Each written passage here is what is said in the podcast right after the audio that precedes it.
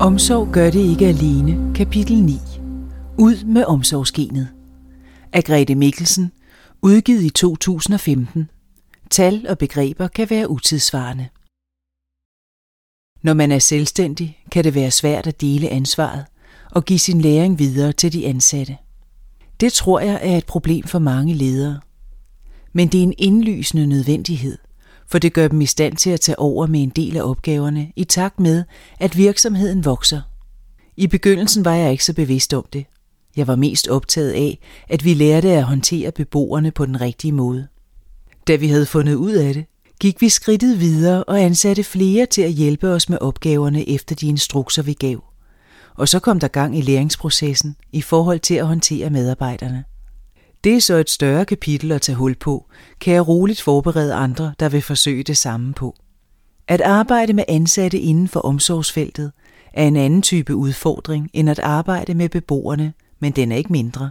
Hvad den centrale opgave i forhold til de ansatte var, begyndte langsomt at tegne sig, da vi fik stadig flere ansatte, efter vi besluttede udelukkende at arbejde med voksne beboere. Det billede, der tegnede sig, var, at der var en bestemt type medarbejdere, når det handler om socialt arbejde. De har nogle meget stærke værdier og ønsker om selv at gøre en forskel. Og det kan ende med at spænde ben for deres hensigter. Mange mennesker i denne branche har ganske enkelt et voldsomt omsorgsgen. Umiddelbart er det jo positivt, for det må jo betyde et stort engagement og vilje til at ville beboeren det bedste. Men der er også nogle betydelige ulemper ved dette omsorgsgen, som man som leder er nødt til at tage meget alvorligt. Det kolliderer ofte med det grundlæggende princip og mål om at få beboerne til at være selvhjulpne, eller komme så langt i den retning som overhovedet muligt. Hvis medarbejderen hiver og slider i beboeren om morgenen for at få ham ud af sengen og på arbejde, kan det da godt være, at det lykkes. Det er bare ikke måden at opnå veje udvikling hos beboeren på. Og når nogen griber det sådan an, spørger jeg dem. Han kom på arbejde i dag, godt nok, men hvad med i morgen? Der hiver du ham også ud af sengen. Og resten af ugen, resten af året, resten af hans liv, hver morgen. Så indser de fleste medarbejdere, at det nok ikke er den rigtige måde at gøre det på. Efter mange års arbejde på dette felt, har jeg erfaret, at både den ansatte og de beboere, vi arbejder med, kan gå for meget ind i deres roller. At medarbejderen forsøger at spille rollen som behandler, og beboeren spiller rollen som den udsatte. Den ansatte ser det som sit job at hjælpe, klare ting for beboeren og bekymre sig, mens beboeren tiltager sig rollen som den, der skal hjælpes. Og det kan gøre det rigtig svært at skabe en udvikling. Når vi gennem interviews måler på vores beboeres bekymring og medarbejdernes bekymring for beboerne, har vi tidligere set, at medarbejderne er mere bekymrede end beboerne. Det lyder måske meget positivt, at de er bekymrede, men i virkeligheden dækker det jo over, at medarbejderen mener, at beboeren er mere udsat, end vedkommende selv mener. At der er grund til at bekymre sig. Fokus på egen banehalvdel Arbejde med socialt og psykisk udsatte bliver ofte betragtet som et arbejde for ildsjæle. Derfor er ledelse også et meget overset tema. Men uden ledelse og strategi bliver de i forvejen udsatte mennesker overladt til tilfældigheder. Man kan fristes til at sige, at man i den sociale sektor har en tendens til nærmest at basere sin ledelse på, at medarbejderne gerne vil yde omsorg, at de er ildsjæle og bruger deres personlighed i jobbet. Nogle institutioner kan nærmest ikke fungere uden ildsjæle, og nogle medarbejdere vil gerne gøre sig til den afgørende medarbejder, for at stedet fungerer. Det kan man kun i den sociale sektor. Forestil dig, at et supermarked var afhængig af, at en medarbejder, der ellers ikke fik noget større økonomisk udbytte, fik supermarkedet til at fungere, og at han eller hun blev der i flere timer end nødvendigt. Det sker næppe ofte. Men det gør det i den sociale sektor, fordi der også er et udbytte for den enkelte. De føler, at de gør en forskel, og at deres job, liv, giver mening. Ildsjæle er bestemt vigtige, men hvis arbejdet overlades til dem, gør man samtidig de enkelte beboere afhængige af dem. Hvis et botilbud er afhængig af bestemte medarbejdere, har beboerne jo ingen sikkerhed for stabilitet. For hvad så, når medarbejderen forsvinder? Min filosofi er, at det såkaldte omsorgsgen kan være et stort problem, hvis der ikke er en stærk ledelse, der skaber samarbejde og en kultur. Med andre ord kan omsorgsgenet være spildt på en misforstået omsorg. Den centrale ledelsesudfordring i dette er at få medarbejderne til at vende opmærksomheden mod sig selv i stedet for mod beboeren. Medarbejderne skal ikke prøve at ændre beboerne eller løse deres problemer. I stedet skal medarbejderne sætte deres personlige grænser for, hvad de vil og ikke vil, og ud fra den forudsætning støtte beboeren. Som leder er det din opgave at sørge for, at dine medarbejdere får succes. Der ligger en stor opgave i at støtte og udvikle medarbejderne derhen, hvor det begynder at give mening for dem. At det er det, de gør, føler og oplever, som er med til at skabe det, der sker, og at de gennem at ændre deres adfærd, holdninger og bevidsthed om deres egne følelser, får det bedste redskab til at hjælpe deres beboere. For eksempel ved at indse, at man som ansat ikke vil eller kan hive en person ud af sengen hver morgen resten af livet. Man opnår ikke udvikling hos beboerne ved at forsøge at fikse det udefra. Det skal være noget, beboerne selv ønsker. Deres eget projekt. Hvad er omsorg? Både for nye medarbejdere og også nogle af dem, der har arbejdet her i længere tid, kræver det en meget bevidst indsats at undgå at give for meget omsorg og dermed ændre fokus og syn på beboeren. Og det er en ledelsesopgave at få det til at ske. Dem, der har fået en uddannelse inden for omsorgsfeltet, har lært noget andet. De har ambitioner på beboernes vegne, for eksempel om at gøre en person gældfri, for det de opdraget med i uddannelsen. Åh nej, nu kommer der en beboer med kæmpe gæld. Ej, hvor er det synd. Nu hjælper jeg ham med at indgå aftaler, så han bliver gældfri. Og næppe er det på plads, før han damper af. Så skal han på landevejen ud og stifte ny gæld. Derfor siger vi til medarbejderne, det er ikke din opgave. Det er hans. Det er ham, der har oparbejdet den gæld. Det er ikke din gæld. Du er her ikke for at løse hans problemer for ham. Du er her for at fastholde en almindelig hverdag. Det er det, der er din opgave. Hvis du arbejder på et bofællesskab, skal du regne med, at en del kommer fra subkulturer, hvor deres hverdag har været at sidde ved et bord med fyldte askebæger hele dagen. Sove hele dagen væk, spise foran tv'et eller sidde på en psykiatrisk afdeling og se tv alle deres vågne timer. Jeg ved godt, at det lyder barsk, men det er det altså også. De skal lære at stå op om morgenen, spise morgenmad sammen, tage rent tøj på, lære at tage arbejdstøj på, når de skal på arbejde, finde ud af, hvad hygge er, og ikke sidde i en stor overfrakke ved middagsbordet. De skal deltage i at gøre rent i huset, finde ud af, at det er rart at gå en tur om søndagen. Den slags helt almindelige ting. Med andre ord, så skal vores beboere jo have en hverdag, der minder om den, alle mulige andre har. En helt almindelig og indimellem triviel og hård hverdag. Det er faktisk omsorg at hjælpe dem til det. Det kan være svært at slå sig til tåls med som ny medarbejder. Alle vil jo gerne udrette noget særligt, være helte og hjælpe andre på en mere direkte måde. Så vi arbejder konstant med at uddanne medarbejderne til at tænke på den anden måde. Både i det daglige, men også konkret, i form af vores egen treårige uddannelse i det systemiske og narrative, som hele vores koncept er bygget på. Opgaven med at dreje fokus væk fra omsorgsgenet og over på arbejdet med relationerne og have fokus på at udvikle sammen med beboerne er stadig en stor udfordring for ikke bare os, men hele socialsektoren. Det kan gøre det svært for os at tiltrække medarbejdere, der fungerer fra start. Specielt fordi nogle af dem, der søger, tror, at de her hos os skal have et helt andet job end det, vi har til dem. De tror, de skal underholde unge mennesker og lave sjove ting med dem, tage på udflugter og rejse og springe i faldskærm. Hvis det er udgangspunktet, bliver de skuffet over at høre, hvad jobbet i virkeligheden går ud på. At skabe en helt almindelig hverdag med beboerne. Jeg har også oplevet ansættelsessamtaler med håndværkere, der tror, at de her kan få sig en rigtig loppetjans. Men her skal du, udover at være en god håndværker, udføre det samme som i et almindeligt job. Og dertil skal du lægge, at du skal have to-tre borgere i beskæftigelse med dig, som måske ryger tjal i det skjulte, lægger sig til at sove midt i arbejdstiden, eller går deres vej, fordi de ikke gider mere, eller ødelægger dyre materialer, saver en stolpe i limtræ det forkerte sted – og giver specialmaskiner forkert olie. Virkelig meget går til grunde på den måde. Det er ikke bevidst chikane. En del af beboerne ved ikke bedre. Ingen har lært dem almindelig adfærd. Ingen har givet fortælle dem noget og stillet krav til dem. De har fået lov at køre derud af, og det er ikke nødvendigvis særlig sjovt som medarbejder at stå og insistere på, at det her er din opgave. Når mange medarbejdere alligevel bliver i mange år, vi har nogen, der har været med helt fra starten, skyldes det, at vi har en fælles interesse i og stolthed over den virksomhed, vi som hold har bygget op, og det, vi formår på vores felt. Jeg tror, at det er en af de ting, jeg er god til som leder.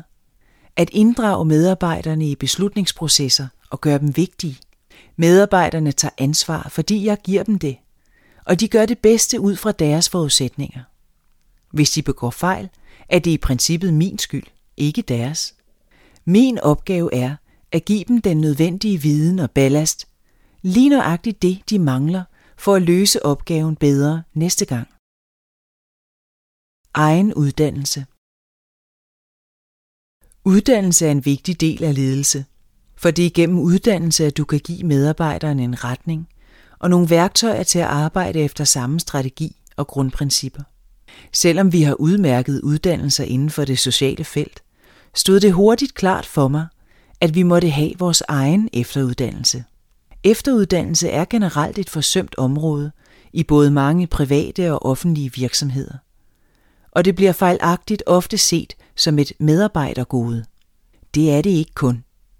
Medarbejdere, der ønsker efteruddannelse, ønsker også at udvikle sig selv, og det er en vigtig forudsætning for en medarbejder, der arbejder med mennesker og udvikling. Vi skabte vores egen treårige terapeutiske uddannelse i 2005. På det tidspunkt havde vi i 10 år sendt medarbejdere til den narrative efteruddannelsesinstitution DISPUK, Dansk Institut for Supervision, Personaleudvikling, Undervisning og Konsultation. Og undervisere derfra havde også været her hos os og undervist 20 medarbejdere over en treårig periode. Så vi var godt rustet til at skabe vores egen treårige uddannelse, som tager udgangspunkt i det, vi har lært hos Dispuk. Det er ikke noget, vi selv har opfundet, men det er fuldstændig skræddersyet til netop vores virksomhed. Alle nye medarbejdere skal følge vores egen uddannelse i minimum et år. Andre får et to- eller treårigt forløb, men vi sender også ansatte ud af huset, så de kan tage en fuld terapeutisk uddannelse af fem års varighed. Det koster mange penge at uddanne samtlige ansatte. Vi bruger omkring en million kroner på efteruddannelse årligt. Men det er en meget vigtig post på budgettet. En god investering. Den sikrer os grundlaget for, at vi kan skabe en ensartet kvalitet rundt om i Grandhøjen. At vi er enige om, hvordan vi arbejder og efter hvilke principper.